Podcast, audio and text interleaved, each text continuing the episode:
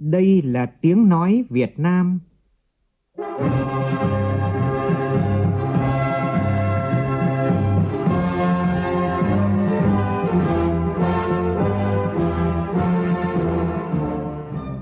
là tiếng nói Việt Nam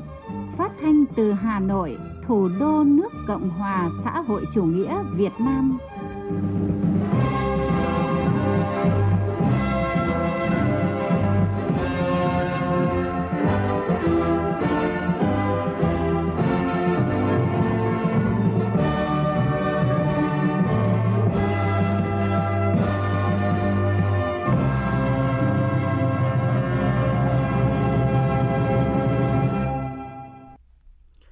Kính chào quý vị và các bạn.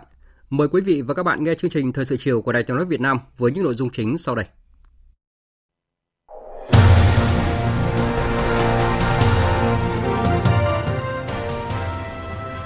Chủ tịch nước Nguyễn Xuân Phúc thăm Học viện Phật giáo Nam tông Khmer và chúc Tết cổ truyền Chol Chnam Thmay tại Cần Thơ. Thủ tướng Phạm Minh Chính chủ trì phiên họp thứ nhất Ban Chỉ đạo An toàn An ninh mạng quốc gia. Việt Nam yêu cầu Trung Quốc tôn trọng chủ quyền của Việt Nam, chấm dứt quân sự hóa các cấu trúc trên Biển Đông. Hà Nội đặt mục tiêu tăng trưởng từ 7 đến 7,5% trong năm nay. Trong khi đó, nhiều chuyên gia kinh tế cho rằng, để đạt mục tiêu tăng trưởng kinh tế 6,5% của cả nước trong năm nay thì cần có những chủ trương chính sách tinh tế, nhanh nhạy hơn.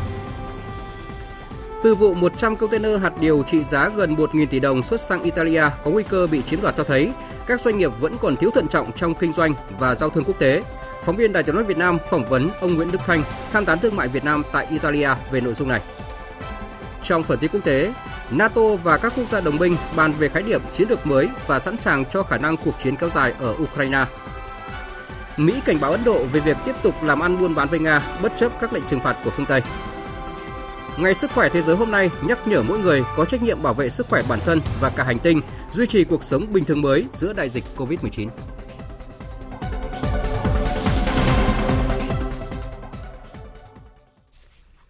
Bây giờ là nội dung chi tiết. Thưa quý vị và các bạn, trong chuyến công tác tại các tỉnh miền Tây Nam Bộ, sáng nay, Chủ tịch nước Nguyễn Xuân Phúc đã tới thăm, chúc mừng Tết cổ truyền Chol Chnam Thmay tại Học viện Phật giáo Nam tông Khmer đặt tại quận Ô Môn, thành phố Cần Thơ. Đón Chủ tịch nước Nguyễn Xuân Phúc và đoàn có Hòa thượng Đào Như, Phó Chủ tịch Hội đồng trị sự Giáo hội Phật giáo Việt Nam, Viện trưởng Học viện Phật giáo Nam tông Khmer, Trưởng ban trị sự Giáo hội Phật giáo Việt Nam thành phố Cần Thơ cùng đông đảo chư tăng Phật tử Nam tông Khmer tại thành phố Cần Thơ. Phóng viên Vũ Dũng phản ánh. Thay mặt lãnh đạo Đảng, Nhà nước, Chủ tịch nước Nguyễn Xuân Phúc gửi lời thăm hỏi và chúc Tết Chol Chnam Thmay năm Nhâm Dần Phật lịch 2566 tới các chức sắc hệ phái Phật giáo Nam tông Khmer và tới toàn thể đồng bào Khmer trong cả nước tràn đầy sức khỏe, bình an, vui vẻ, hạnh phúc. Chủ tịch nước tin tưởng trong không khí xuân mới, đồng bào dân tộc Khmer sẽ đón Tết cổ truyền an yên với đầy đủ ý nghĩa văn hóa, những bản sắc phong tục truyền thống tốt đẹp của mình. Chủ tịch nước khẳng định Đảng, Nhà nước luôn bảo đảm quyền tự do tín ngưỡng tôn giáo của nhân dân, bảo đảm sinh hoạt tôn giáo đúng pháp luật, đặc biệt đối với đồng bào các dân tộc, trong đó có đồng bào dân tộc Khmer. Cùng với đó là không ngừng chăm lo phát triển kinh tế xã hội, tạo điều kiện cho đồng bào có đạo và chức sắc các tôn giáo, trong đó có hệ phái Phật giáo Nam tông Khmer, thực hiện tốt việc tu hành chân chính và làm tròn nghĩa vụ của công dân. Tôi tin tưởng rằng với cương vị của mình, Hòa thượng Đào Như cũng như tất cả quý vị chức sắc Phật giáo, quý vị chư tăng trong hệ phái Phật giáo Nam tông Khmer, các sư tăng và đồng bào Phật tử Phật giáo Nam tông Khmer sẽ tiếp tục phát huy truyền thống yêu nước, gắn bó đồng hành cùng dân tộc, thực hiện tốt phương châm hành đạo, đạo pháp, dân tộc, chủ nghĩa xã hội, xứng đáng với sự tôn vinh là một tôn giáo hộ quốc an dân. Tôi cũng tin tưởng và mong rằng quý vị tăng sinh của Học viện Phật giáo Nam tông Khmer khi tốt nghiệp ra trường sẽ luôn là tấm gương điển hình, hướng dẫn chức sắc, chức việc Phật giáo tín đồ đồng bào Khmer tiếp tục góp phần vào công cuộc xây dựng và bảo vệ Tổ quốc Việt Nam để đạo và đời luôn song hành với nhau. Và tôi cũng rất vui mừng trong năm khóa học vừa qua của học viện chúng ta đã đào tạo trên 200 cử nhân với những cái môn sinh vì hết sức xuất sắc đã tỏa đi các chùa Khmer, đã làm tốt cái phận sự của mình, được Giáo hội Nam tông Khmer giao phó. Chủ tịch nước Nguyễn Xuân Phúc cũng tin tưởng quý vị tăng sinh của Học viện Phật giáo Nam tông Khmer khi tốt nghiệp ra trường sẽ luôn là tấm gương điển hình, hướng dẫn các chức sắc chức việc Phật giáo, tín đồ, đồng bào Khmer tiếp tục góp phần vào công cuộc xây dựng và bảo vệ Tổ quốc Việt Nam, để đạo và đời luôn song hành với nhau. Trân trọng cảm ơn Chủ tịch nước Nguyễn Xuân Phúc đã tới thăm, nói chuyện và chung vui với các chư tăng học viện và Phật tử Nam tông Khmer Cần Thơ. Hòa thượng Đào Như cho biết, thời gian vừa qua, chư tăng và Phật tử Cần Thơ nói riêng, các tỉnh đồng bằng sông Cửu Long nói chung luôn nhận được sự quan tâm, tạo điều kiện thuận lợi của các cấp chính quyền đối với các hoạt động Phật sự và sinh hoạt tôn giáo dân tộc. Đặc biệt, Hòa thượng Đào Như bày tỏ cảm ơn Chủ tịch nước Nguyễn Xuân Phúc đã luôn quan tâm, tạo điều kiện cho việc thành lập, xây dựng Học viện Phật giáo Nam tông Khmer, phục vụ nhu cầu sinh hoạt tín ngưỡng, tôn giáo của bà con Phật tử. Hòa thượng Đào Như cũng cho biết, thời gian tới sẽ cùng với các vị chức sắc Phật giáo Nam tông Khmer tiếp tục làm tốt việc kêu gọi, tập hợp, duy trì và phát triển tình đoàn kết giữa Phật giáo Bắc tông, Phật giáo Nam tông, thực hiện theo đúng đường hướng chung của Giáo hội Phật giáo Việt Nam, tốt đời, đẹp đạo. Tích cực tuyên truyền vận động Phật tử và đồng bào Khmer chấp hành tốt pháp luật của nhà nước, chung tay vào sự nghiệp xây dựng và phát triển đất nước.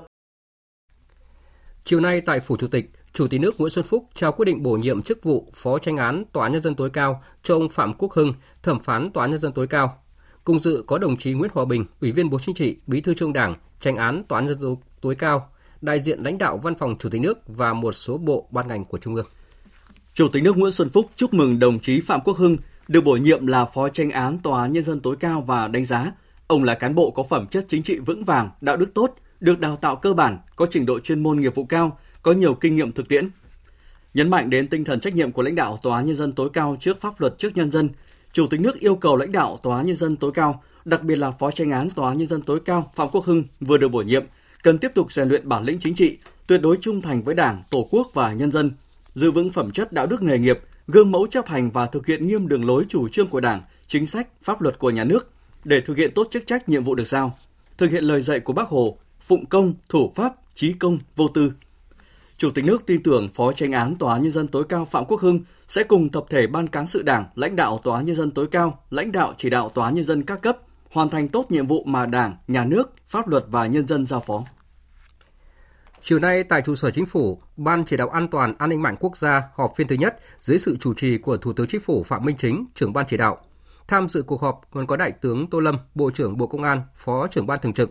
Bộ trưởng Chủ nhiệm Văn phòng Chính phủ Trần Văn Sơn và Bộ trưởng Bộ Thông tin và Truyền thông Nguyễn Mạnh Hùng. Phóng viên Vũ Khuyên đưa tin. Phát biểu tại cuộc họp, Thủ tướng Chính phủ Phạm Minh Chính cho biết, chúng ta đang đẩy mạnh chuyển đổi số, xây dựng chính phủ điện tử, hướng tới chính phủ số, xã hội số, nền kinh tế số, công dân số. Bên cạnh những lợi ích do quá trình chuyển đổi số mang lại cũng đặt ra các nhiệm vụ mới. Do đó, đòi hỏi phải tăng cường quản lý nhà nước, hoàn thiện thể chế, lãnh đạo chỉ đạo thống nhất từ trên xuống dưới, hướng dẫn người dân doanh nghiệp cùng tham gia, tăng cường năng lực công nghệ tài chính để con người đảm bảo an toàn, an ninh mạng, nhằm cụ thể hóa đường lối chủ trương của Đảng, bảo vệ lợi ích quốc gia dân tộc, lợi ích của người dân, doanh nghiệp và các chủ thể liên quan. Tại phiên họp này, các thành viên Ban Chỉ đạo đã tập trung cho ý kiến về tình hình an toàn, an ninh mạng quốc gia thời gian vừa qua và dự báo tình hình trong thời gian tới, cho ý kiến về kết quả hoạt động năm 2021 và phương hướng công tác năm 2022, một số vấn đề trọng tâm chiến lược quan trọng về an ninh an toàn mạng quốc gia. Kết luận cuộc họp, Thủ tướng Chính phủ Phạm Minh Chính, trưởng Ban Chỉ đạo yêu cầu các thành viên Ban Chỉ đạo, trong đó Bộ Công an với vai trò là cơ quan thường trực Ban Chỉ đạo, Văn phòng Ban Chỉ đạo An toàn An ninh mạng quốc gia, Tiểu ban An toàn An ninh mạng, các bộ ngành liên quan khẩn trương thực hiện các biện pháp bảo vệ an toàn an ninh mạng, nhất là khi tình hình thế giới thời gian tới diễn biến phức tạp, công tác chuyển đổi số của quốc gia đang diễn ra mạnh mẽ. Thủ tướng Chính phủ yêu cầu tăng cường hơn nữa vai trò của Ban Chỉ đạo, Văn phòng Ban Chỉ đạo An toàn An ninh mạng quốc gia, Tiểu ban An toàn An ninh mạng thực hiện một số nhiệm vụ cấp bách cần làm ngay để giải quyết các yêu cầu đặt ra trong tình hình hiện nay. Chiều nay tại trụ sở Chính phủ, Thủ tướng Chính phủ Phạm Minh Chính tiếp giáo sư Alex Cameron, Chủ tịch Đại học RMIT Australia. Tin của phóng viên Vũ Khuyên. Thủ tướng Phạm Minh Chính chúc mừng giáo sư Alex Cameron vừa được bổ nhiệm vị trí Chủ tịch Đại học RMIT Australia và chọn Việt Nam là một trong những điểm đến đầu tiên sau khi nhậm chức. Thủ tướng đánh giá cao Đại học RMIT Việt Nam là nhà đầu tư lớn nhất của Australia vào Việt Nam, đồng thời là nhà đầu tư nước ngoài lớn nhất về giáo dục hiện nay. Thủ tướng cũng chúc mừng Đại học RMIT đã có hơn 20 năm hoạt động hiệu quả tại Việt Nam, đào tạo nhiều thế hệ sinh viên xuất sắc, góp phần nâng cao chất lượng nguồn nhân lực Việt Nam. Giáo sư Alex Cameron bày tỏ cảm ơn chính phủ Việt Nam luôn quan tâm, hỗ trợ đại học trong hơn 20 năm qua, đặc biệt trong giai đoạn đại dịch COVID-19 đã tạo điều kiện thu xếp 2 chuyến bay giải cứu từ Australia về Việt Nam cho sinh viên và cán bộ, giáo viên Đại học RMIT. Giáo sư cam kết RMIT sẽ tiếp tục hợp tác với Việt Nam, chia sẻ về kế hoạch phát triển sắp tới của Đại học RMIT Việt Nam, trong đó có dự định tăng vốn đầu tư thêm khoảng 100 triệu đô la Australia vào Việt Nam và khu vực, và bày tỏ mong muốn được Thủ tướng Chính phủ tiếp tục hỗ trợ các điều kiện đầu tư và quản lý cho Đại học RMIT. Thủ tướng Phạm Minh Chính khẳng định, Chính phủ Việt Nam luôn tạo điều kiện thuận lợi cho các nhà đầu tư nước ngoài hoạt động tại Việt Nam, trong đó có Đại học RMIT. Mong muốn đại học sẽ tiếp tục phát triển mạnh mẽ, trở thành hình mẫu để thu hút thêm các doanh nghiệp khác của Australia đầu tư vào Việt Nam trong thời gian tới, góp phần thúc đẩy hơn nữa quan hệ hữu nghị và đối tác chiến lược giữa hai nước. Thưa quý vị và các bạn, ngày 1 tháng 4 vừa qua, thay mặt Bộ Chính trị, Thường trực Ban Bí thư Võ Văn Thưởng đã ký ban hành kết luận số 33 của Ban Bí thư về việc thực hiện chế độ chính sách đối với cán bộ giữ chức vụ hàm. Theo đó, xem xét đề nghị của Ban Tổ chức Trung ương về việc thực hiện chế độ chính sách đối với cán bộ giữ chức vụ hàm trong các cơ quan tham mưu của Đảng ở Trung ương, Văn phòng Chủ tịch nước, Văn phòng Chính phủ, Văn phòng Quốc hội và ý kiến của các cơ quan có liên quan. Ban Bí thư kết luận như sau. Chấm dứt việc bổ nhiệm cán bộ giữ chức vụ hàm ở các cơ quan tổ chức trong hệ thống chính trị kể từ ngày 1 tháng 4 năm 2022, chức vụ hàm ngoại giao thực hiện theo quy định riêng. Đối với cán bộ công chức hiện đang giữ chức vụ hàm thì thực hiện như sau. Thời gian công tác còn dưới 5 năm thì giữ nguyên chức vụ hàm và chế độ chính sách đến khi nghỉ hưu. Thời gian công tác còn trên 5 năm thì khi hết thời hạn bổ nhiệm, 5 năm từ ngày được bổ nhiệm, không bổ nhiệm lại chức vụ hàm mà xem xét bố trí công tác phù hợp. Đối với cán bộ công chức đang giữ chức vụ trưởng hoặc tương đương có thời gian công tác tính đến tuổi nghỉ hưu theo quy định còn dưới 5 năm, do sắp xếp tổ chức bộ máy, không tiếp tục bố trí làm vụ trưởng hoặc có nguyện vọng thôi công tác quản lý điều hành thì xem xét bố trí công tác phù hợp và được bảo lưu chế độ chính sách hiện hưởng cho đến khi nghỉ hưu. Giao Ban Tổ chức Trung ương hướng dẫn thực hiện kết luận này theo hệ thống chính trị, đồng thời nghiên cứu tiêu chuẩn điều kiện để thực hiện chế độ chuyên gia cao cấp, chế độ chính sách đối với cán bộ làm nhiệm vụ nghiên cứu, tham mưu chiến lược trong các cơ quan tham mưu giúp việc của Đảng ở Trung ương, Văn phòng Chủ tịch nước, Văn phòng Chính phủ, Văn phòng Quốc hội để trình Ban Bí thư xem xét. Chuyển sang các tin đáng chú ý khác. Sáng nay, tỉnh Bình Phước tổ chức kỷ niệm 50 năm ngày giải phóng Lộc Ninh và đón nhận huân chương độc lập hạng nhì. Đây là huyện đầu tiên ở phía Nam được giải phóng vào ngày 7 tháng 4 năm 1972. Phó Thủ tướng Thường trực Chính phủ Phạm Bình Minh tham dự buổi lễ. Phát biểu tại buổi lễ, thay mặt lãnh đạo Đảng, Nhà nước, Phó Thủ tướng Thường trực Chính phủ Phạm Bình Minh chúc mừng, đồng thời biểu dương đánh giá cao sự nỗ lực và những kết quả mà Đảng bộ, chính quyền, quân và nhân dân huyện Lộc Ninh đạt được trong chặng đường 50 năm xây dựng và phát triển, đóng góp vào thành tựu chung của tỉnh Bình Phước và của cả nước. Phó Thủ tướng đề nghị Lộc Ninh tận dụng tốt những cơ hội điều kiện thuận lợi mới, phấn đấu hoàn thành tốt mục tiêu đề ra để vươn lên mạnh mẽ. Nhân dịp này đã diễn ra lễ công bố quyết định của Thủ tướng Chính phủ về công nhận 6 xã, thị trấn là xã an toàn khu và huyện Lộc Ninh là vùng an toàn khu thời kỳ kháng chiến chống Mỹ. Đây cũng là sự kiện trọng đại và là niềm tự hào to lớn của nhân dân huyện Lộc Ninh nói riêng và nhân dân tỉnh Bình Phước nói chung. Phải quyết tâm giải quyết dứt điểm những tồn tại của các dự án vốn ngoài ngân sách có sử dụng đất chậm triển khai trên địa bàn thành phố. Đây là kết luận của Ủy viên Bộ Chính trị, Bí thư Thành ủy Hà Nội Đinh Tiến Dũng tại hội nghị chuyên đề Ban chấp hành Đảng bộ Hà Nội diễn ra vào chiều nay. Phóng viên Nguyên Nhung thông tin. Bí thư Thành ủy Hà Nội Đinh Tiến Dũng nhấn mạnh, quý 1 năm nay tổng sản phẩm trên địa bàn tăng 5,83%, cao hơn bình quân cả nước. Tổng thu ngân sách nhà nước trên địa bàn thực hiện trên 102.400 tỷ đồng, đạt gần 33% dự toán, tăng hơn 19% so với cùng kỳ năm trước. Tổng vốn đầu tư phát triển đạt trên 76.000 tỷ đồng, tăng 7,8%. Tổng mức bán lẻ hàng hóa và doanh thu dịch vụ tiêu dùng quý 1 tăng 9,1%, cao hơn cùng kỳ 2,3%. Thời gian tới, đồng chí Đinh Tiến Dũng đề nghị cần tập trung thực hiện tốt các nhiệm vụ, giải pháp đã đề ra nhằm hoàn thành các mục tiêu chỉ tiêu năm 2022, nhất là mục tiêu tăng trưởng 7-7,5%, đảm bảo cân đối thu chi ngân sách, kiểm soát lạm phát dưới 4%. Tiếp tục thích ứng an toàn, linh hoạt, kiểm soát hiệu quả dịch COVID-19, thực hiện có hiệu quả các giải pháp phục hồi, phát triển kinh tế xã hội, cải cách hành chính, thủ tục hành chính, tháo gỡ khó khăn cho doanh nghiệp, đẩy mạnh sản xuất kinh doanh, đẩy nhanh tiến độ triển khai thực hiện các công trình trọng điểm thúc đẩy giải ngân vốn đầu tư công, tập trung công tác chuẩn bị phục vụ tổ chức SEA Games 31, chuẩn bị tốt các điều kiện cho học sinh đi học trở lại và phục vụ các kỳ thi trung học phổ thông và tuyển sinh các lớp đầu cấp năm học 2022-2023. Kỷ niệm 15 năm ngày thành lập Đảng bộ khối doanh nghiệp Trung ương 11 tháng 4, sáng nay, Ban Thường vụ Đảng ủy khối đã tổ chức buổi gặp mặt tọa đàm 15 năm xây dựng và phát triển Đảng bộ khối doanh nghiệp Trung ương. Tới dự có Ủy viên Bộ Chính trị, Trưởng Ban Kinh tế Trung ương Trần Tuấn Anh, Bí thư Trung Đảng, Phó Thủ tướng Chính phủ Lê Minh Khái. Tin của phóng viên Nguyễn Hằng.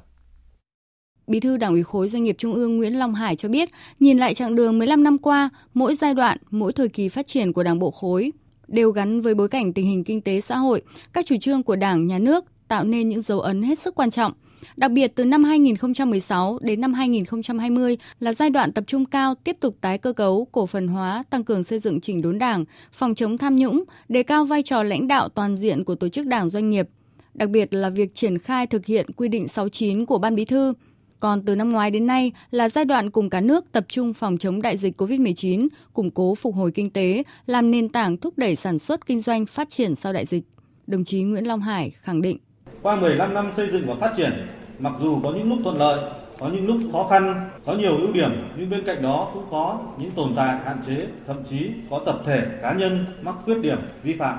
Song nhìn chung phải khẳng định là dưới sự lãnh đạo, chỉ đạo trực tiếp và thường xuyên của Bộ Chính trị, Ban Bí thư, sự nỗ lực cống hiến của toàn thể cán bộ, đảng viên, người lao động, các tập đoàn, tổng công ty, ngân hàng, đơn vị trong khối, Đảng ủy khối doanh nghiệp Trung ương và các đảng bộ trực thuộc đã vượt qua những khó khăn, thử thách, thực hiện và hoàn thành tốt chức năng, nhiệm vụ được giao. Chiều nay tại nhà Quốc hội, đoàn giám sát chuyên đề của Ủy ban Thường vụ Quốc hội về việc thực hiện pháp luật về tiếp công dân và giải quyết khiếu nại tố cáo do Phó Chủ tịch Quốc hội Trần Quang Phương làm trưởng đoàn có buổi làm việc với Tòa án Nhân dân tối cao. Ủy viên Bộ Chính trị, Bí thư Trung Đảng, Chánh án Tòa án Nhân dân tối cao Nguyễn Hòa Bình dự buổi làm việc. Phóng viên Lại Hoa thông tin. Báo cáo của Tòa án Nhân dân tối cao cho thấy tình hình khiếu nại tố cáo vẫn diễn biến phức tạp, vẫn còn trường hợp khiếu nại tố cáo kéo dài. Số đơn tiếp nhận từ ngày 1 tháng 7 2018 đến ngày 1 tháng 7 2021 là hơn 54.000 đơn, đã giải quyết được hơn 34.000 đơn. Số đơn đề nghị giám đốc thẩm tái thẩm là 46.000 đơn, đã giải quyết hơn 38.000 đơn. Tham gia đoàn giám sát, nguyên Ủy viên Thường trực Ủy ban Pháp luật của Quốc hội Bùi Văn Xuyền đề nghị. Cái nguyên nhân, rất là nhiều nguyên nhân và cái số lượng đơn ngày càng tăng, nhưng có một cái nguyên nhân đó là cái chất lượng về xét xử nó thực sự chưa tốt. Nếu mà chất lượng nó chưa tốt, nó dẫn tới cái việc mà người ta không tin vào cái phán quyết của tòa án sơ thẩm, phúc thẩm ở dưới và người ta tiếp tục đi lên. Chất lượng xét xử nó thể hiện ở bản án, nhưng mà nó còn thể hiện ở cái phiên tòa, thẩm phán mà chủ tọa phiên tòa đấy đã thể hiện được cái năng lực của anh chưa, tâm phục khẩu phục đối với những sự chưa.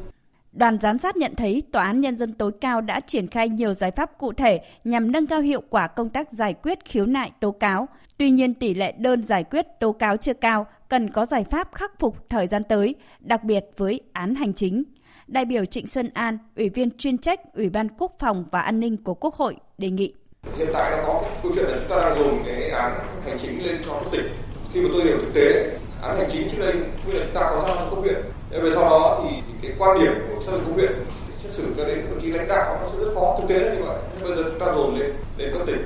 thì như vậy rất khó cho tòa cấp tỉnh khi xét xử của hành chính. Chưa nói đến cái việc là ủy quyền hay không ủy quyền, mà bản thân số lượng cũng đã dồn lên. Hai nữa là tòa hành chính tỉnh thì có bao nhiêu số lượng, thì chắc là khoảng 3 thẩm phán, số lượng như thế thì có đáp ứng được không? Giải trình tại phiên làm việc, Chánh án Tòa án Nhân dân tối cao Nguyễn Hòa Bình nhấn mạnh mục tiêu nâng cao chất lượng xét xử và cho biết Tòa án Nhân dân tối cao đang có nhiều giải pháp, thậm chí là hà khắc để nâng cao chất lượng xét xử. Chúng tôi rất nghiêm, thậm chí cái quy định 120 của chúng tôi là quá hà khắc, kỷ luật ngay lập tức. Cho nên là cái câu chuyện là chất lượng xét xử ở đây, chúng tôi cố gắng chỗ dựa bất hủ là phải tuân thủ pháp luật. Làm sai trong án dân sự có nghĩa là lấy của ông A cho ông B một cách trái pháp luật. Mà lấy trái pháp luật thì người ta có chịu, người ta kiện lên tới trời, cho nên để tự vệ cho mình, để bảo vệ công lý, còn chỉ có dựa vào luật để làm thôi, không có cách nào khác. Phó Chủ tịch Quốc hội Trần Quang Phương đề nghị lãnh đạo tòa án chỉ đạo các đơn vị thường xuyên rà soát, báo cáo kết quả về công tác tiếp công dân, giải quyết khiếu nại tố cáo để giải quyết kịp thời dứt điểm, đặc biệt đối với các vụ việc có tính chất phức tạp, đông người, hoàn thiện cơ chế chính sách pháp luật chưa phù hợp với thực tiễn làm phát sinh khiếu nại tố cáo, đồng thời làm rõ trách nhiệm người đứng đầu trong lãnh đạo chỉ đạo thực hiện công tác tiếp công dân, giải quyết khiếu nại tố cáo theo quy định của pháp luật. Phó Chủ tịch nước Võ Thị Ánh Xuân hôm nay đã đến thăm và tặng quà cho các gia đình chính sách tại huyện Lạc Dương, tỉnh Lâm Đồng. Phóng viên Quang Sáng thường trú tại Tây Nguyên đưa tin. Sau khi nghe báo cáo về tình hình phát triển kinh tế xã hội của địa phương, Phó Chủ tịch nước Võ Thị Ánh Xuân mong muốn Lạc Dương tiếp tục phát huy những tiềm năng thế mạnh sẵn có của mình, thực hiện có hiệu quả công tác chuyển đổi cơ cấu cây trồng, ứng dụng công nghệ cao vào sản xuất nông nghiệp, nâng cao chất lượng và giá trị sản phẩm nông sản trên cùng đơn vị diện tích đất canh tác. Lâm Đồng cái vùng đất rộng, nhiều dân tộc thì cái sự phát triển hiện nay về trình độ sản xuất, về văn hóa, về chất lượng cuộc sống vẫn chưa đồng đều. Chúng tôi mong rằng là lãnh đạo địa phương, kể cả tỉnh huyện, các đồng chí tiếp tục nhân rộng các cái mô hình sản xuất, kinh doanh hiệu quả trở thành cái mặt bằng chung của địa phương, đưa những cái điểm sáng về phát triển kinh tế, văn hóa, xã hội để làm sao nâng cái mức sống, nâng chất lượng cuộc sống của người dân, nhất là những người dân bản địa đã sinh sống lâu đời gắn bó với mảnh đất này, tạo được cái sự đoàn kết giữa người tại chỗ và những người từ nơi khác đến để cùng chung tay xây dựng quê hương. Dịp này, Phó Chủ tịch nước đã trao tặng 30 phần quà cho các gia đình chính sách, trao tặng biểu trưng 10 căn nhà tình nghĩa cho huyện Lạc Dương. Phó Chủ tịch nước Võ Thị Ánh Xuân cũng đến thăm mô hình sản xuất công nghệ cao tại thị trấn Lạc Dương, huyện Lạc Dương, tỉnh Lâm Đồng. Sáng nay, Phó Thủ tướng Vũ Đức Đam làm việc tại tỉnh Vĩnh Long về lĩnh vực giáo dục đào tạo và văn hóa thể thao và du lịch. Tin của phóng viên Tranh Tuy. Ủy ban nhân dân tỉnh Vĩnh Long đã báo cáo với Phó Thủ tướng, dù còn nhiều khó khăn, song tỉnh luôn quan tâm phát triển văn hóa thể thao và du lịch, tập trung phát huy tiềm năng lợi thế sẵn có và triển khai các giải pháp đảm bảo hài hòa với mục tiêu quy hoạch phát triển kinh tế của tỉnh và trong vùng. Hiện Vĩnh Long có đủ 3 thiết chế văn hóa, 65 di tích được xếp hạng. Thể thao thành tích cao xếp hạng 4 trên 13 tỉnh thành khu vực đồng bằng sông Cửu Long và hạng 16 trên 65 đơn vị tỉnh thành ngành toàn quốc. Tỉnh đang tập trung thực hiện 2 đề án lớn là dự án xây dựng bảo tàng nông nghiệp vùng đồng bằng sông Cửu Long và đề án di sản đương đại Măng Thích. Về giáo dục đào tạo, tỉnh chỉ đạo triển khai quy hoạch mạng lưới trường lớp đáp ứng yêu cầu đổi mới giáo dục phổ thông và tích cực triển khai chương trình giáo dục phổ thông mới. Tỷ lệ phòng học kiên cố đạt hơn 90%. Phó Thủ tướng mong muốn Vĩnh Long tiếp tục có những giải pháp tăng cường quản lý thống nhất về giáo dục tại địa phương, gồm giáo viên, học sinh, nguồn lực, trường lớp, giải quyết căn cơ vấn đề biên chế giáo viên bằng cách giảm số giáo viên hưởng lương từ ngân sách nhà nước thông qua đẩy mạnh tự chủ, bắt đầu từ bậc mầm non đến phổ thông, với cơ chế quản lý học phí công khai, có quỹ hỗ trợ cho học sinh có hoàn cảnh khó khăn. Phó Thủ tướng đề nghị Bộ Giáo dục và Đào tạo nghiên cứu thấu đáo, đánh giá lại toàn diện để chuyển trạng thái giáo dục vùng đồng bằng sông Cửu Long sau khi thoát khỏi tình trạng vùng trũng giáo dục phổ thông, có bước tiến mạnh hơn về giáo dục cao đẳng, đại học, không còn là vùng trũng. Đồng thời đúc kết, triển khai thí điểm những mô hình có tính đột phá nhằm thu hút hơn nữa nguồn lực xã hội thông qua cơ chế tự chủ từ các trường cao đẳng, đại học đến phổ thông, mầm non. Thời sự VOV, nhanh, tin cậy, hấp dẫn. Mời quý vị và các bạn nghe tiếp chương trình với tin chúng tôi vừa nhận. Chiều nay, Thủ tướng Chính phủ đã có công điện gửi các bộ Công an, Tài chính, Thông tin và Truyền thông, Tài nguyên và Môi trường, Thống đốc Ngân hàng Nhà nước Việt Nam, Chủ tịch Ủy ban Nhân dân các tỉnh, thành phố trực thuộc Trung ương, Chủ tịch Ủy ban Chứng khoán Nhà nước về việc chấn chỉnh hoạt động thị trường trái phiếu doanh nghiệp và đấu giá quyền sử dụng đất. Nội dung công điện như sau. Thị trường trái phiếu doanh nghiệp là kênh huy động vốn chung và dài hạn quan trọng của doanh nghiệp theo đúng chủ trương của Chính phủ về phát triển cân bằng giữa thị trường vốn và thị trường tiền tệ, tín dụng. Tuy nhiên, thời gian vừa qua, hoạt động phát hành trái phiếu doanh nghiệp có những vi phạm pháp luật và đấu giá quyền sử dụng đất còn nhiều bất cập, tiềm ẩn nhiều rủi ro. Ngày 5 tháng 4 năm 2022, Cơ quan Cảnh sát Điều tra Bộ Công an đã có quyết định khởi tố vụ án lừa đảo chiếm đoạt tài sản xảy ra tại Tập đoàn Tân Hoàng Minh và các tổ chức đơn vị có liên quan, tiến hành điều tra xác minh một số hành vi có dấu hiệu vi phạm pháp luật liên quan đến phát hành trái phiếu, huy động tiền của nhà đầu tư của các công ty thành viên thuộc Công ty Trách nhiệm hữu hạn Thương mại Dịch vụ Khách sạn Tân Hoàng Minh. Để bảo đảm thị trường trái phiếu doanh nghiệp hoạt động ổn định, lành mạnh, minh bạch, an toàn, phát triển bền vững và hoạt động đấu giá quyền sử dụng đất tuân thủ quy định pháp luật, Thủ tướng Chính phủ yêu cầu 1. Bộ trưởng Bộ Công an chỉ đạo công an các đơn vị địa phương khẩn trương phối hợp với các cơ quan liên quan, điều tra, xác minh để xử lý nghiêm minh hành vi vi phạm theo đúng quy định của pháp luật, bảo đảm các hoạt động phát hành, đầu tư và sử dụng vốn trái phiếu doanh nghiệp đúng mục đích, hiệu quả, lành mạnh, minh bạch, ổn định, an toàn, góp phần phát triển sản xuất kinh doanh, thúc đẩy tăng trưởng kinh tế và ổn định kinh tế vĩ mô. Tăng cường nắm tình hình, kịp thời phòng ngừa, phát hiện, ngăn chặn, xử lý nghiêm các hành vi lợi dụng, vi phạm quy định pháp luật trong việc đấu giá quyền sử dụng đất nhằm trục lợi, gây nhiễu loạn thị trường.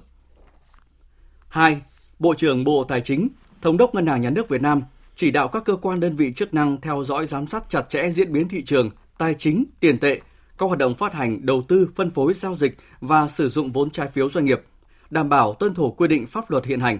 chủ động ra soát khung khổ pháp luật, xây dựng các kịch bản ứng phó gắn với việc triển khai quyết liệt các giải pháp ổn định, phát triển thị trường và ổn định tâm lý nhà đầu tư.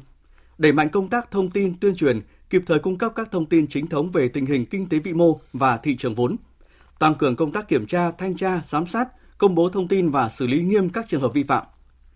3. Bộ trưởng Bộ Tài chính, Chủ tịch Ủy ban Chứng khoán Nhà nước chỉ đạo các cơ quan, đơn vị chức năng khẩn trương thực hiện thanh tra, kiểm tra, giám sát việc tuân thủ pháp luật về phát hành, đầu tư, phân phối, giao dịch và sử dụng vốn thu được từ phát hành trái phiếu, nhất là phát hành trái phiếu riêng lẻ của các doanh nghiệp bất động sản, các tổ chức tín dụng có liên quan đến doanh nghiệp bất động sản, các doanh nghiệp có khối lượng phát hành lớn, lãi suất cao, các doanh nghiệp có kết quả kinh doanh thua lỗ, các doanh nghiệp phát hành không có tài sản bảo đảm hoặc tài sản bảo đảm không chất lượng, theo đúng chỉ đạo của Thủ tướng Chính phủ tại công điện số 8857 ngày 3 tháng 12 năm 2021 của Văn phòng Chính phủ, báo cáo Thủ tướng Chính phủ kết quả thực hiện trước ngày 15 tháng 4 năm 2022.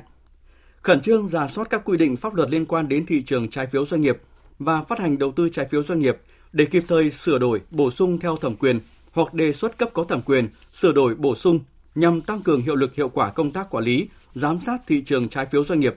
bảo đảm thị trường phát triển lành mạnh, minh bạch, an toàn, có chế tài cảnh báo sớm, quản lý rủi ro và xử lý mạnh mẽ, nghiêm minh các hành vi vi phạm quy định pháp luật. Báo cáo Thủ tướng Chính phủ kết quả rà soát trước ngày 30 tháng 4 năm 2022. Chủ động công bố thông tin liên quan đến vụ việc vừa nêu và thực hiện các giải pháp ổn định tâm lý nhà đầu tư trong nước và nước ngoài, bảo vệ quyền lợi hợp pháp của nhà đầu tư theo đúng quy định pháp luật. Tăng cường hiệu quả công tác thanh tra, kiểm tra và xử lý nghiêm các vi phạm trên thị trường trái phiếu doanh nghiệp theo quy định pháp luật. Cảnh báo sớm và có phương án xử lý kịp thời các rủi ro có thể phát sinh, bảo đảm an toàn thị trường. Chủ động phối hợp chặt chẽ và cung cấp thông tin, hồ sơ, tài liệu theo quy định cho các cơ quan chức năng trong quá trình thanh tra, kiểm tra, điều tra các vụ việc. 4. Bộ trưởng Bộ Tài nguyên và Môi trường chỉ đạo rà soát, tăng cường kiểm tra, thanh tra hoạt động tổ chức đấu giá quyền sử dụng đất, bất động sản ở các địa phương.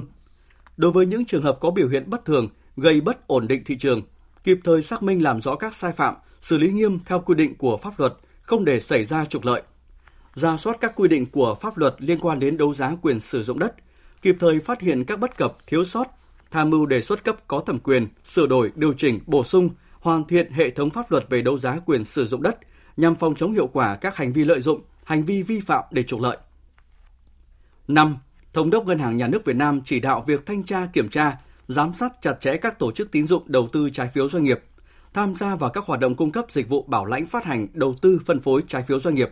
đặc biệt là các trái phiếu phát hành của doanh nghiệp bất động sản, các doanh nghiệp có khối lượng phát hành lớn, lãi suất cao, các doanh nghiệp có kết quả kinh doanh thua lỗ, các doanh nghiệp phát hành không có tài sản bảo đảm. Rà soát hoạt động cho vay vốn tín dụng của các tổ chức tín dụng để nhà đầu tư tham gia đấu giá quyền sử dụng đất, kịp thời chấn chỉnh, xử lý nghiêm các hành vi vi phạm quy định về cho vay vốn tín dụng. 6. Chủ tịch Ủy ban Nhân dân các tỉnh, thành phố trực thuộc Trung ương rà soát, kiểm tra, tăng cường công tác tổ chức đấu giá quyền sử dụng đất trên địa bàn, đảm bảo đúng pháp luật, công khai, minh bạch. Kịp thời phát hiện, xử lý nghiêm các trường hợp vi phạm các quy định pháp luật trong đấu giá đất, ngăn chặn hành vi lợi dụng đấu giá để trục lợi, gây mất ổn định thị trường. 7. Bộ trưởng Bộ Thông tin và Truyền thông chỉ đạo các cơ quan thông tấn báo chí kịp thời đưa tin trung thực, chính xác, xử lý nghiêm các trường hợp đưa tin bài không đúng quy định, gây ảnh hưởng tiêu cực đến tâm lý nhà đầu tư và ổn định thị trường tài chính. Thưa quý vị và các bạn, mới đây Ngân hàng Thế giới đã đưa ra dự báo kinh tế Việt Nam năm nay tăng trưởng khoảng 5,3% và sẽ duy trì ổn định quanh mức 6,5% trong những năm tiếp theo. Trong khi đó, thì Ngân hàng Phát triển Châu Á ADB thì vẫn giữ nguyên dự báo tăng trưởng kinh tế của Việt Nam ở mức 6,5% trong năm nay và 6,7% trong năm tới. Đại diện ADB nhấn mạnh, thị trường lao động đang phục hồi cùng với các giải pháp kích thích tài chính tiền tệ của chương trình phục hồi và phát triển kinh tế của chính phủ sẽ thúc đẩy tăng trưởng. Tuy nhiên, nhiều chuyên gia kinh tế khẳng định, với những biến động khôn lường từ kinh tế quốc tế, cần những chủ trương chính sách kinh tế nhanh nhạy hơn để đạt mục tiêu tăng trưởng 6,5% trong năm nay. Phóng viên Thu Trang ghi nhận ý kiến của một số chuyên gia kinh tế và doanh nhân về vấn đề này. Từ thực tiễn sản xuất kinh doanh tại thành phố Hồ Chí Minh, ông Nguyễn Hoàng Ly, Chủ tịch Hội đồng Quản trị Công ty Cổ phần Comtech cho rằng, thời gian qua cộng đồng doanh nghiệp đã nỗ lực rất nhiều, không chỉ nhằm duy trì nguồn thu, trụ vững trên thương trường, hài hòa bộ máy quản trị với nguồn nhân lực sẵn có để đảm bảo quy mô doanh nghiệp, mà còn tranh thủ tận dụng, khai thác tốt những thuận lợi khách quan mang lại như là kinh tế số hay là các hiệp định thương mại tự do. Chính những nỗ lực này đã giúp nhiều doanh nghiệp sớm phục hồi năng lực, đóng góp vào tăng trưởng chung. Đồng thuận quan điểm này, ông Nguyễn Văn Thân, đại biểu Quốc hội khóa 15, Chủ tịch Hiệp hội Doanh nghiệp nhỏ và vừa Việt Nam khẳng định. Bản chất của doanh nghiệp Việt Nam nó tự thân nó là chính. Họ dựa vào cái sự hỗ trợ người khác rất ít. Cái đấy là cái mà trong hội nhập thì chúng ta phải sửa. Nhưng trong thời kỳ Covid thì nó lại rất hay. Cái tiềm năng ấy nó được bật lên. Người ta phải làm, duy trì sự sống. Nhưng về lâu dài, sau cái dịch phải có một sự hỗ trợ rất lớn, support cho người ta để cho người ta bật nhanh hơn. Thì cái đấy thì vừa rồi chính phủ làm tốt. Rất nhiều những cái gói hỗ trợ. Đương nhiên là cái bước đầu chúng ta hơi lung tung. Nhưng sau này cải tiến lại, cái việc hỗ trợ của chính phủ đối với doanh nghiệp rất là kịp thời, hài hòa rất là tốt. Theo các chuyên gia kinh tế, để tiến tới mục tiêu tăng trưởng Quốc hội đề ra cho cả năm nay ở mức 6,5% còn nhiều thách thức. Phó giáo sư tiến sĩ Vũ Thành Hưng, giảng viên cao cấp Đại học Quản trị Paris Pháp, nguyên Viện trưởng Viện Quản trị Kinh doanh, Đại học Kinh tế Quốc dân kiến nghị. Về phía doanh nghiệp là nỗ lực của họ, nhưng họ hoạt động trong khuôn khổ pháp luật liên quan đến thủ tục hành chính. Nếu mà các thủ tục hành chính nhiều và rườm rà, hệ lụy đầu tiên các doanh nghiệp mất rất nhiều những cái chi phí cả về thời gian và công sức, mà thực ra những cái đó nó không giúp tạo giá trị gia tăng cho doanh nghiệp. Những cái thứ hai, đã là thủ tục thì phải làm là mất thời gian, mà mất thời gian của doanh nghiệp đây là mất cơ hội. Trong nhiều cái động lực cho sự phát triển hiện nay thì một trong những yếu tố cực kỳ quan trọng đó là anh phải nhanh hơn. Chúng ta đang gọi chống dịch như chống giặc, mà đã là xử lý tình huống theo kiểu chiến tranh thì thủ tục giấy tờ có những cái cơ bản, các cái nền tảng phát triển thì mình duy trì, nhưng mà có một số cái tình huống cụ thể mình phải phản ứng rất nhanh, chứ nếu không cứ rườm rà, cứ trình lên trình xuống, cứ qua khâu nọ khâu kia. Đây cũng là một vấn đề trong phục hồi kinh tế nói riêng và phục hồi phát triển xã hội nói chung. Cùng kỳ vọng vào nỗ lực của mọi thành phần kinh tế, tiến sĩ Lê Xuân Sang, Phó Viện trưởng Viện Kinh tế Việt Nam khuyến nghị. Trước hết phải liên tục theo dõi cái diễn biến giá cả để điều hành vĩ mô, kiềm chế lạm phát, thúc đẩy đầu tư, nhất là đầu tư công. Cũng cần phải theo dõi, hỗ trợ doanh nghiệp sản xuất, kinh doanh và hoạt động xuất nhập khẩu. Do tình hình là còn nhiều bất định hơn so với trước, nhất là tác động gần đây của cái chiến tranh Ukraine. Thứ ba, tiếp tục cải cách môi trường kinh doanh, môi trường đầu tư, thúc đẩy mạnh cái chuyển đổi số, tăng được sức chống chịu, hồi phục của nền kinh tế, trong điều kiện là nhiều bất định hơn. Thứ tư, giám sát hữu hiệu cái việc thực hiện các cái giải pháp trong chương trình phục hồi kinh tế năm 2022-2023, nhất là phát triển và lành mạnh thị trường bất động sản cũng như là đầu tư công. Cả trước mắt và lâu dài, điều hành chính sách vĩ mô cần tinh tế, nhạy bén và linh hoạt hơn nữa, tạo điều kiện thuận lợi, định hướng cho các thành phần kinh tế phục hồi sản xuất kinh doanh, đóng góp vào tăng trưởng chung ngày càng tốt hơn. Tiếp tục thông tin về vụ 100 container hạt điều trị giá gần 1.000 tỷ đồng xuất sang Italia có nguy cơ bị chiếm đoạt. Đến thời điểm này, đã có 12 trong số 35 container đã thu hồi được chứng từ gốc và các doanh nghiệp Việt Nam đã bán lại được 18 container hàng sang Hà Lan và Thổ Nhĩ Kỳ. Từ sự việc này cho thấy, việc thận trọng trong kinh doanh, tìm hiểu kỹ đối tác để tránh lừa đảo thương mại tiếp tục là bài học lớn đối với các doanh nghiệp Việt Nam. Phóng viên Quang Dũng, thường trú tại Pháp, theo dõi khu vực Tây Âu, phỏng vấn ông Nguyễn Đức Thanh, tham tán thương mại Việt Nam tại Italia về nội dung này. Mời quý vị và các bạn cùng nghe. Thưa ông, phải nói rằng nếu không có sự vào cuộc kịp thời của thương vụ tại Italia và các đơn vị chức năng của Bộ Công Thương, thì các doanh nghiệp Việt Nam đã mất trắng 100 container hạt điều trị giá hàng nghìn tỷ đồng. Khi mà trực tiếp vào cuộc với doanh nghiệp trong sự cố này thì ông nhận thấy vấn đề mấu chốt của sự việc này là gì ạ? Mấu chốt của sự việc ở đây tôi thấy rằng là không phải do doanh nghiệp Việt Nam mình yếu kém về nghiệp vụ, mà thực ra là do người Việt Nam, do doanh nghiệp Việt Nam là quá thật thà và tin người. Và nhất là trong vụ việc này thì tin cái người môi giới, họ đã từng giúp cho xuất khẩu được một vài lô hàng rồi. Cho nên tin người môi giới bảo làm gì, ký gì là làm tất, ký tất. Và không tự mình xác minh đối tác trước khi ký cái hợp đồng. Không áp dụng đúng cái phương thức thanh toán cho khách hàng mới. Và đã để mất thông tin, bí mật kinh doanh. Ví dụ như tiết lộ cái mã số của cái vận đơn theo dõi tracking của bộ chứng từ gốc mà gửi theo DHL đấy, tiết lộ cho người mua thì họ dùng cái mã số đó để họ theo dõi và họ lấy trộm cái đó chẳng hạn. Đấy là một cái điểm yếu. Có chuyên gia cho rằng là việc xuất khẩu 100 container hạt điều nói trên rủi ro là vì sử dụng phương thức thanh toán DP, và liệu có phải do DP có lợi thế là thủ tục đơn giản, không mất phí nên đến nay từ 80 cho đến 90% doanh nghiệp xuất khẩu, cụ thể là doanh nghiệp xuất khẩu hạt điều chọn DP không ạ? Vâng, thì doanh nghiệp mà làm thương mại trong nước hay là thương mại quốc tế thì cũng đều có rất nhiều cái phương thức thanh toán khác nhau và có rất nhiều rủi ro. Thế thì ví dụ như là điện chuyển tiền, rồi là trả tiền nhận chứng từ DP, rồi CAD, rồi thư tín dụng LC, thì hình thức nào cũng có những ưu điểm, nhược điểm từ góc độ của mỗi bên tham gia, cũng như là phải xác định kỹ thuật nó có rất nhiều cái yếu tố. LC đảm bảo nhất, nhưng nếu làm không đúng các cái yếu tố kỹ thuật LC thì vẫn cứ mất hàng như không mà không lấy được tiền. Đấy. Thế nhưng có biện pháp ví dụ như DP thì nghe thì có vẻ là không có lợi lắm, nhưng nếu mà giữa những khách hàng có truyền thống làm ăn với nhau tốt, giao hàng đều đều thì nó là phương thức là ít tốn kém chi phí, đồng thời là giao hàng nhanh, thanh toán cũng nhanh. Nhưng mà rủi ro thì vẫn chủ yếu do bên bán chịu, do giá cả thay đổi thị trường, người mua thay đổi ý, gây sức ép, rồi lấy lý do là hàng bị giảm giá, bị giảm chất lượng. Thế nhưng với phương thức DP thì tôi cho rằng là trong các ngành như là hạt điều thì cũng phải dùng nhiều, vì người mua thường họ lại không chấp nhận LC, và như tôi nói là mua theo khách hàng truyền thống thì họ không chấp nhận LC, chi phí cao, mất thời gian. Thì phương thức DP là phải với khách hàng truyền thống, còn khách hàng mới thì theo tôi là phải yêu cầu đặt cọc tối thiểu 10 đến 50% trị giá, nếu mà không lớn thì phải 50%, và phần còn lại thì sẽ là bằng LC. Đấy, hoặc là kiểm tra kỹ người mua rồi mới giao hàng, và phần tiền còn lại thì nhận xong mới lại gửi bộ chứng từ gốc đi. Mình gửi photo cái bộ chứng từ gốc thôi để cho họ giả nốt tiền, rồi sau đó nhận được tiền nhé, chứ không phải họ lại gửi cho một cái giấy giả là đã gửi tiền nhưng mình chưa nhận được, thì mình cũng không gửi bộ chứng từ gốc đi. Cho nên đấy là những cái phương thức hỗn hợp mà ta phải kết hợp, và môi giới là điều cần thiết trong thương mại quốc tế.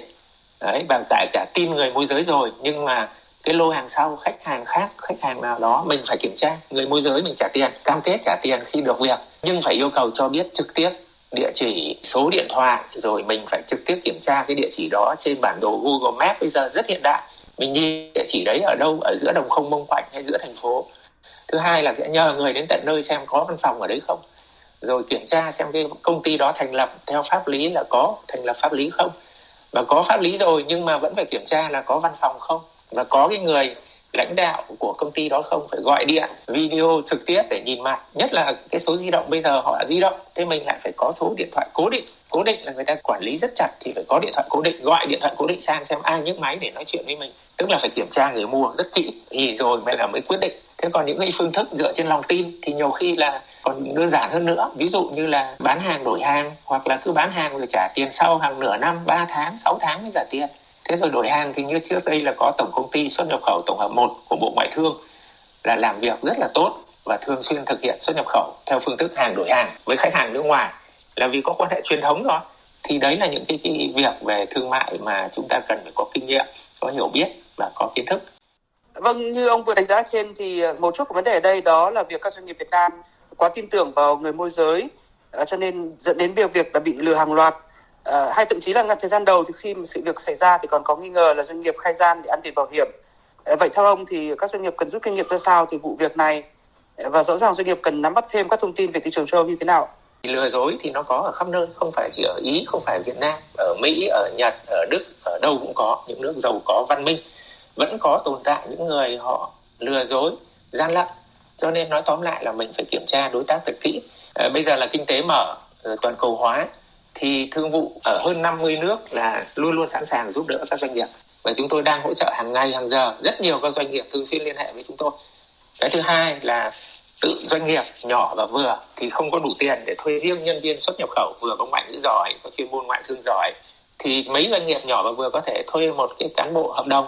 Có gì thì hỏi họ sẽ góp ý cho, họ sẽ giúp cho. Vai trò hiệp hội trong cái chuyện đào tạo, rồi nhắc nhở, rồi khuyến cáo, rồi hướng dẫn về chuyên môn nghiệp vụ cũng rất cần. Rồi các trường đại học ngoại thương,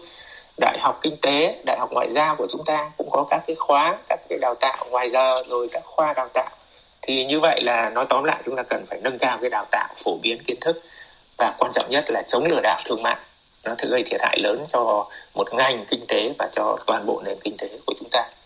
Được biết là một số container của doanh nghiệp thì đã tái xuất khẩu sang các nước khác. Xin ông cho biết các công việc mà thương vụ và doanh nghiệp phải xử lý tiếp theo trong những ngày sắp tới. Vâng, tóm tắt lại thì như vậy là ký hợp đồng 100 container và chúng ta đã kịp thời dừng lại và chỉ giao là 74 container. Và trong số 74 container thì chúng ta bị mất quyền kiểm soát đối với 35 bộ chứng từ.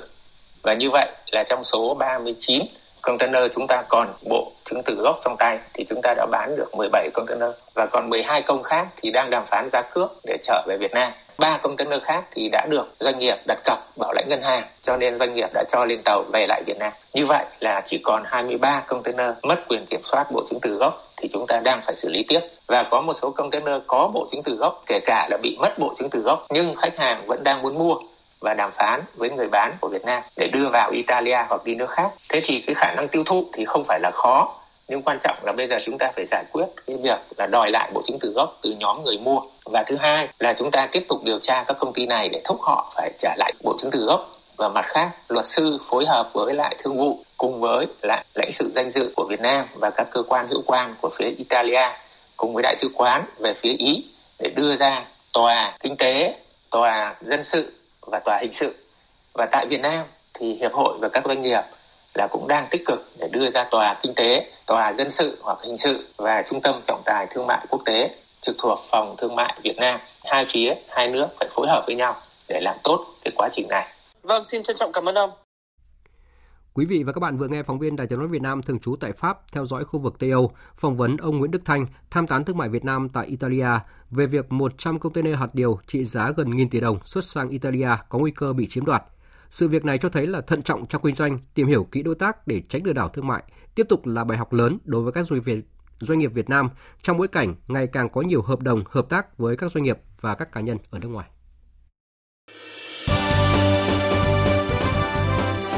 Thời sự tiếng nói Việt Nam. Thông tin nhanh, bình luận sâu, tương tác đa chiều.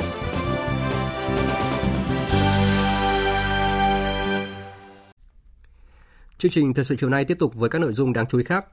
Trong cuộc họp báo thường kỳ của Bộ Ngoại giao diễn ra vào chiều nay, Phó Phát ngôn Bộ Ngoại giao Việt Nam Phạm Thu Hằng một lần nữa khẳng định về quyền chủ quyền, quyền tài phán của Việt Nam đối với hai quần đảo Trường Sa và Hoàng Sa. Mọi hành động quân sự hóa các thực thể ở hai quần đảo này của Trung Quốc là vi phạm chủ quyền của Việt Nam và luật pháp quốc tế. Bình luận trước thông tin Trung Quốc đã tiến hành quân sự hóa hoàn toàn một số thực thể trên quần đảo Trường Sa, bà Phạm Thu Hằng nêu rõ. Việc thúc đẩy quân sự hóa trên một số cấu trúc của quần đảo Trường Sa không chỉ vi phạm chủ quyền của Việt Nam đối với quần đảo này mà còn gây lo ngại cho các nước trong khu vực, cộng đồng quốc tế như được phản ánh trong các văn kiện của ASEAN, không có lợi cho việc duy trì hòa bình, an ninh và ổn định trong khu vực Biển Đông. Việt Nam yêu cầu Trung Quốc tôn trọng chủ quyền của Việt Nam, chấm dứt việc quân sự hóa, không có hành động gây gia tăng căng thẳng ở khu vực, duy trì điều kiện thuận lợi, tiếp tục nỗ lực cùng ASEAN thúc đẩy đàm phán sớm đạt được một quy tắc ứng xử ở Biển Đông COC thực chất, hiệu quả, phù hợp với luật pháp quốc tế và Công ước của Liên Hợp Quốc về luật biển năm 1982. Cũng như nhiều lần trước đó, bà Phạm Thu Hằng cũng khẳng định Việt Nam có đầy đủ căn cứ pháp lý và bằng chứng lịch sử để khẳng định chủ quyền đối với quần đảo Trường Sa và quần đảo Hoàng Sa phù hợp với luật pháp quốc tế, cũng như chủ quyền, quyền tài phán đối với các vùng biển phù hợp với luật pháp quốc tế, trong đó có Công ước Liên Hợp Quốc về luật biển năm 1982. Trước đó, thì hãng tin AP hôm 22 tháng 3 dẫn lời Đô đốc John Aquilino, Tư lệnh Bộ Chỉ huy Quân sự Mỹ ở Ấn Độ Dương-Thái Bình Dương cho biết Trung Quốc đã quân sự hóa hoàn toàn ít nhất 3 trong số vài thực thể mà nước này bồi đắp trái phép tại Biển Đông. Trước việc một cựu thẩm phán Tòa án tối cao Philippines đề xuất nước này cùng các nước khác, bao gồm Việt Nam, tuần tra chung ở Biển Đông, Phó Phát ngôn Bộ Ngoại giao khẳng định Việt Nam luôn mong muốn cùng các nước hợp tác, đóng góp cho hòa bình, ổn định, an ninh, an toàn, hợp tác và phát triển tại Biển Đông. Việt Nam luôn mong muốn cùng các nước hợp tác, đóng góp cho hòa bình, ổn định, an ninh, an toàn, hợp tác và phát triển tại Biển Đông trên cơ sở luật pháp quốc tế, Công ước của Liên Hợp Quốc về luật biển năm 1982 vì lợi ích chung phù hợp với nguyện vọng của các nước trong khu vực và cộng đồng quốc tế.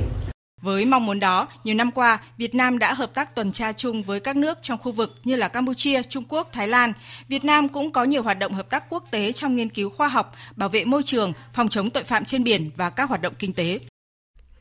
Tiếp theo là một số tin quốc tế đáng chú ý. Tổ chức Hiệp ước Bắc Đại Tây Dương NATO và các quốc gia đồng minh phải sẵn sàng cho khả năng một cuộc chiến kéo dài ở Ukraine. Đây là tuyên bố của Tổng thư ký Stoltenberg trong bối cảnh các ngoại trưởng NATO đang nhóm họp ở Bruxelles của Bỉ để thảo luận về khả năng tăng cường hỗ trợ quân sự cho Ukraine cũng như hoàn thiện khái niệm chiến lược mới. Cuộc khủng hoảng Ukraine đã đặt ra câu hỏi lớn về giá trị tồn tại của Liên minh quân sự hơn 70 năm tuổi này. Tổng hợp của biên tập viên Thu Hoài. Tổng thư ký NATO Jens Stoltenberg đã gọi những tuần tới là giai đoạn quan trọng của cuộc xung đột tại Ukraine. Cuộc chiến có thể kéo dài nhiều tháng, thậm chí nhiều năm. Các đồng minh NATO đã cung cấp nhiều hỗ trợ cho Ukraine, bao gồm cả vũ khí, nhưng cũng kiên quyết với lập trường không triển khai vùng cấm bay hay điều máy bay quân đội tới Ukraine. Giờ đây, Liên minh đang chịu áp lực ngày càng tăng trong việc tăng cường hỗ trợ quân sự cho Kiev. Cuộc họp ngoại trưởng NATO tại Bruxelles không chỉ thảo luận về Ukraine mà còn nhằm hoàn thiện khái niệm chiến lược mới vốn được kỳ vọng sẽ giúp NATO lấy lại vị thế và để thích ứng với một thế giới thay đổi chứa đựng nhiều mối đe dọa cả cũ lẫn mới. Trong khái niệm chiến lược mới, chúng ta cần giải quyết những hậu quả ninh của các hành động quân sự của Nga, sự thay đổi cán cân quyền lực toàn cầu, của những thách thức mà Nga và Trung Quốc đặt ra hay những thách thức trên không gian mạng, khủng bố và cả những tác động an ninh của biến đổi khí hậu. Từ những quan điểm khác nhau về vai trò của Nga đến dư âm của những lời chỉ trích cho rằng NATO đã lỗi thời đang khiến các nỗ lực cải tổ khối này lâm vào bế tắc, nhất là cuộc rút quân hỗn loạn tại Afghanistan và sự kiện Liên minh Quốc phòng AUKUS gồm Mỹ, Anh và Australia được thành lập mới đây. Mâu thuẫn về lợi ích chiến lược giữa các nước thành viên nếu không được giải quyết triệt để sẽ ảnh hưởng lớn tới uy tín, sự đoàn kết cũng như sức mạnh của tổ chức này. Đây cũng là một trong những mục tiêu mà NATO đã hướng tới trong nỗ lực phát triển khái niệm chiến lược mới. Trong diễn biến khác, Mỹ vừa cảnh báo Ấn Độ về việc tiếp tục làm ăn buôn bán với Nga bất chấp các lệnh trừng phạt của phương Tây vì chiến dịch quân sự tại Ukraine. Phóng viên Phan Tùng, thường trú tại Ấn Độ, theo dõi khu vực Nam Á, đưa tin. Cố vấn kinh tế cấp cao của Chu Kỳ Mỹ bày tỏ sự thất vọng với quyết định của cả Trung Quốc và Ấn Độ liên quan tới cuộc chiến tranh tại Ukraine. Quan chức chính quyền Mỹ cũng cảnh báo Ấn Độ về những hậu quả của mối quan hệ liên kết chiến lược với Nga sẽ là rõ ràng và lâu dài. Trong khi Mỹ, châu, Australia và Nhật Bản áp đặt các biện pháp trừng phạt kinh tế với Nga để đáp trả cuộc chiến tại Ukraine, thì Ấn Độ từ chối làm điều tương tự. Thậm chí quốc gia Nam Á này còn đang tìm cách để tiếp tục nhập khẩu dầu thô của Nga. Các động thái của Ấn Độ đang làm phức tạp thêm mối quan hệ giữa nước này với Mỹ. New Delhi được coi là một đối tác quan trọng của Washington nhằm kiềm chế ảnh hưởng của Trung Quốc tại châu Á. Ấn Độ tiếp tục duy trì quan hệ đối tác với Nga bất chấp áp lực từ phương Tây. Ngoài việc tìm kiếm nguồn cung dầu mỏ của Nga, Ấn Độ cũng đang là khách hàng nhập khẩu nhiều nhất vũ khí của Moscow. Ấn Độ từ chối lời kêu gọi của Mỹ và Australia hạn chế bớt quan hệ với Nga. Thủ tướng Ấn Độ Narendra Modi nhấn mạnh rằng Ấn Độ cần vũ khí của Nga để răn đe Pakistan và Trung Quốc. Những lựa chọn thay thế khác đều quá đắt đỏ với nước này. Với chủ đề Hành tinh của chúng ta, sức khỏe của chúng ta, Ngày Sức khỏe Thế giới hôm nay là lời nhắc nhở mỗi người trong chúng ta phải có trách nhiệm bảo vệ hành tinh nơi con người đang sinh sống cũng như biết bảo vệ sức khỏe của bản thân trong bối cảnh duy trì cuộc sống bình thường mới trong đại dịch COVID-19. Tổng hợp của biên tập viên Phương Anh. Thế giới vẫn đang bị bủa vây bởi đại dịch COVID-19, một hành tinh đang đứng trước tình trạng báo động ô nhiễm khí thải và rác thải nhựa. Ô nhiễm không khí còn đang trở thành một trong những thảm họa cận kề đe dọa cuộc sống của con người mọi lúc mọi nơi.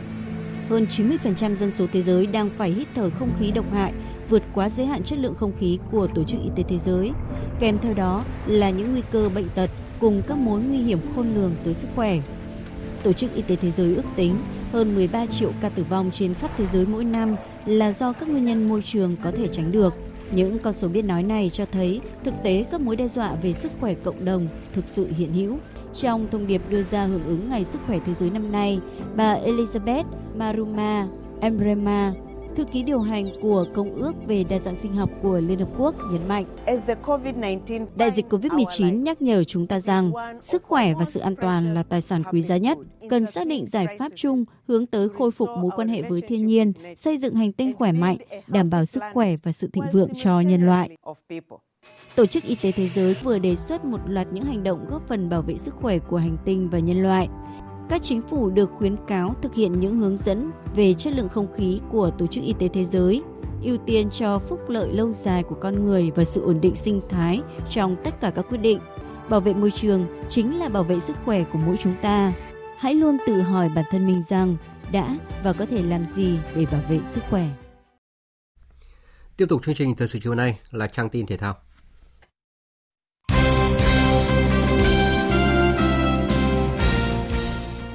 Chiều nay mùng 7 tháng 4, Liên đoàn bóng đá Việt Nam VFF và Đài Tiếng nói Việt Nam VOV đã tiến hành tổng kết công tác tổ chức giải Futsal HD Bank vô địch quốc gia 2021 và triển khai kế hoạch tổ chức các giải Futsal HD Bank vô địch quốc gia năm 2022. Phát biểu tổng kết mùa giải Futsal quốc gia 2021, ông Trần Minh Hùng, Phó Tổng Giám đốc Đài Tiếng nói Việt Nam, đồng trưởng ban chỉ đạo các giải Futsal quốc gia nhấn mạnh, mùa giải 2021 là năm thứ 5 VFF phối hợp với VOV tổ chức các giải Futsal quốc gia thành công tốt đẹp. Các sự kiện Futsal quốc gia trong năm 2021 dù diễn ra trong điều kiện dịch bệnh khó lường vẫn được tổ chức chuyên nghiệp nhất có thể, thành công trọn vẹn và giúp ban huấn luyện lên kế hoạch chuẩn bị cho các giải Futsal vô địch Đông Nam Á, đồng thời là vòng loại của AFC Futsal Asian Cup đang diễn ra tại Thái Lan. Các trận đấu của môn Futsal nam tại SEA Games 31 vào tháng 5 tới và tiến tới là vòng chung kết AFC Futsal Asian Cup diễn ra vào tháng 10. Về công tác tổ chức các giải Futsal quốc gia trong năm 2022, ông Nguyễn Ca, trưởng ban tổ chức các giải Futsal HD Bank quốc gia cho biết. Hiện nay các đội tuyển quốc gia cũng như là các câu lạc bộ tham gia giải Đông Nam Á rồi châu Á cũng như là SEA Games là tổ chức tại Việt Nam, cho nên ảnh hưởng rất lớn tới quỹ thời gian để cho việc tổ chức hai giải nêu trên. Điều này nó cũng gây nên một cái phần khó khăn cho ban tổ chức. Lượt về giai đoạn 2 giải vô địch quốc gia từ ngày 4 cho tới ngày 27 tháng 11 thì ngay sau đó là ngày 1 tháng 12 phải tiến hành tổ chức giải cúp quốc gia cho tới ngày 16 tháng 12. Như vậy chúng ta thấy là một cái quỹ thời gian dành cho công việc chuẩn bị của ban tổ chức cũng như cái việc chuẩn bị của các cầu thủ các đội bóng hết sức là khó khăn và sức trở ngại. Về vấn đề dự phòng công tác phòng chống dịch tại giải và cho các đội bóng trong quá trình tham dự các sự kiện Futsal trong nước, ông Nguyễn Ca khẳng định năm 2021 chúng ta đã có rất là kinh nghiệm để xử lý các vấn đề F0. Như vậy khó khăn nhưng chúng ta đã có kinh nghiệm. Cho nên là chúng tôi nghĩ là chắc chắn rằng trong quá trình tổ chức mà dịch có diễn ra thì chúng tôi cũng có đầy đủ các kinh nghiệm để xử lý các cái trường hợp F0 hoặc là các cái trường hợp khác để mà cho giải nó tiến hành hết sức là thành công và tốt đẹp. Mùa giải Futsal 2022 sẽ bắt đầu bằng các trận đấu vòng loại và lượt đi giải HD Bank vô địch quốc gia vào ngày 1 tháng 6 tại Đà Lạt. Lượt về dự kiến được tổ chức tại Cần Thơ hoặc Đắk Lắk trong tháng 11. Cúp Futsal HD Bank quốc gia sẽ được tổ chức tại nhà thi đấu Lãnh Bình Thăng, Thành phố Hồ Chí Minh vào đầu tháng 12. Sáng nay mùng 7 tháng 4, các tay đua tham dự cuộc đua xe đạp toàn quốc tranh cúp truyền hình Thành phố Hồ Chí Minh non sông liền một giải, niềm tin chiến thắng lần thứ 34 năm 2022. HTV Tôn Đông Á đua chặng 3 với lộ trình từ thành phố Hạ Long, Quảng Ninh đi Hải Phòng dài 123 km. Kết quả, tay đua người Nga Roman Maikin của đội Tập đoàn Lộc Trời An Giang đã về đích đầu tiên với thành tích 2 giờ 43 phút 43 giây. Về đích thứ hai là tay đua Trần Tuấn Kiệt, đội Dopanga Đồng Tháp và Lê Nguyệt Minh của đội Thành phố Hồ Chí Minh về thứ ba. Chiến thắng ở chặng 3 giúp Roman Maikin tạm giữ áo xanh tổng sắp. Trong khi đó, sau 3 chặng, áo vàng tổng sắp vẫn thuộc về Igor Frolov, đội Thành phố Hồ Chí Minh Vinama. Ngày mai mùng 8 tháng 4, các tay đua thi đấu chặng 4 vòng quanh huyện đảo Cát Bà, Hải Phòng có tổng lộ trình 52,2 km.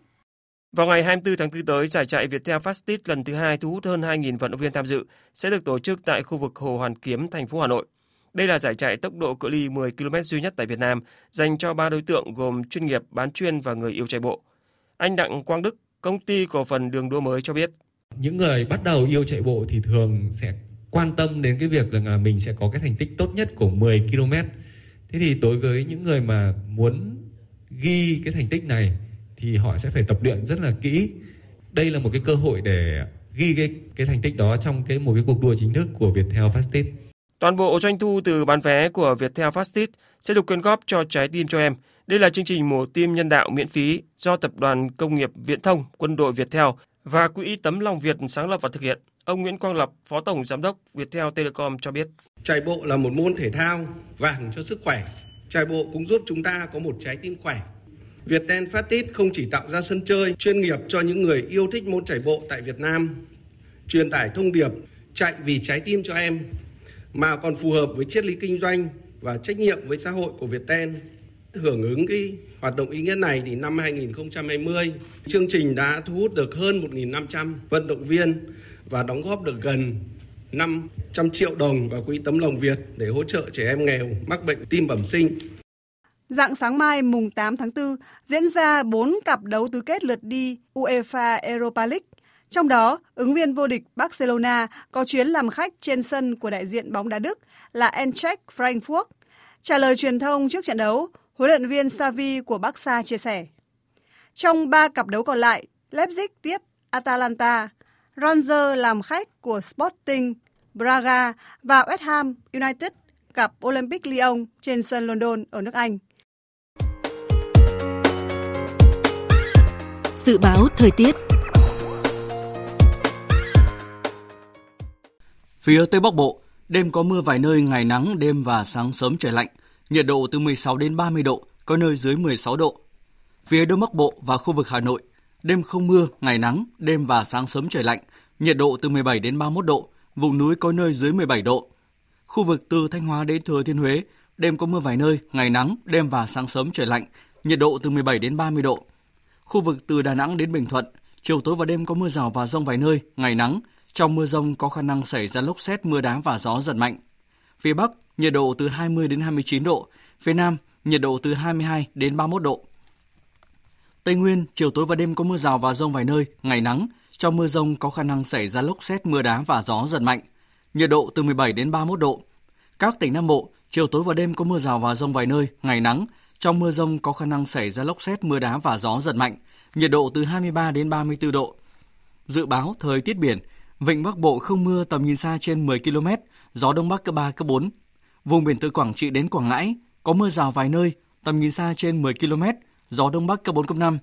Vùng biển từ Bình Định đến Ninh Thuận, vùng biển từ Bình Thuận đến Cà Mau, có mưa rào rải rác và có nơi có dông. Trong mưa dông có khả năng xảy ra lốc xoáy. Tầm nhìn xa trên 10 km, giảm xuống còn 4 đến 10 km trong mưa, gió Đông Bắc cấp 5, có lúc cấp 6, giật cấp 7, cấp 8. Vùng biển từ Cà Mau đến Kiên Giang và Vịnh Thái Lan có mưa rào và dông rải rác. Trong mưa dông có khả năng xảy ra lốc xoáy và gió giật mạnh. Tầm nhìn xa trên 10 km, giảm xuống còn 4 đến 10 km trong mưa, gió nhẹ. Khu vực Bắc Biển Đông có mưa vài nơi, tầm nhìn xa trên 10 km, gió Đông Bắc cấp 6, giật cấp 7, cấp 8. Khu vực giữa và Nam Biển Đông, khu vực quần đảo Trường Sa thuộc tỉnh Khánh Hòa có mưa rào và rải rác có dông. Trong mưa dông có khả năng xảy ra lốc xoáy và gió giật mạnh. Tầm nhìn xa từ 4 đến 10 km, gió Đông Bắc cấp 4, cấp 5. Riêng phía Tây có lúc cấp 6, giật cấp 7, cấp 8. Khu vực quần đảo Hoàng Sa thuộc thành phố Đà Nẵng, không mưa, tầm nhìn xa trên 10 km, gió Đông Bắc cấp 6, giật cấp 7, cấp 8. Thông tin dự báo thời tiết vừa rồi đã kết thúc chương trình Thời sự chiều nay của Đài Tiếng nói Việt Nam. Chương trình do các biên tập viên Nguyễn Cường, Hải Quân và Hằng Nga thực hiện với sự tham gia của phát thanh viên Thành Tuấn và kỹ thuật viên Thu Hiền. Chịu trách nhiệm nội dung Nguyễn Vũ Duy. Cảm ơn quý vị và các bạn đã dành thời gian lắng nghe.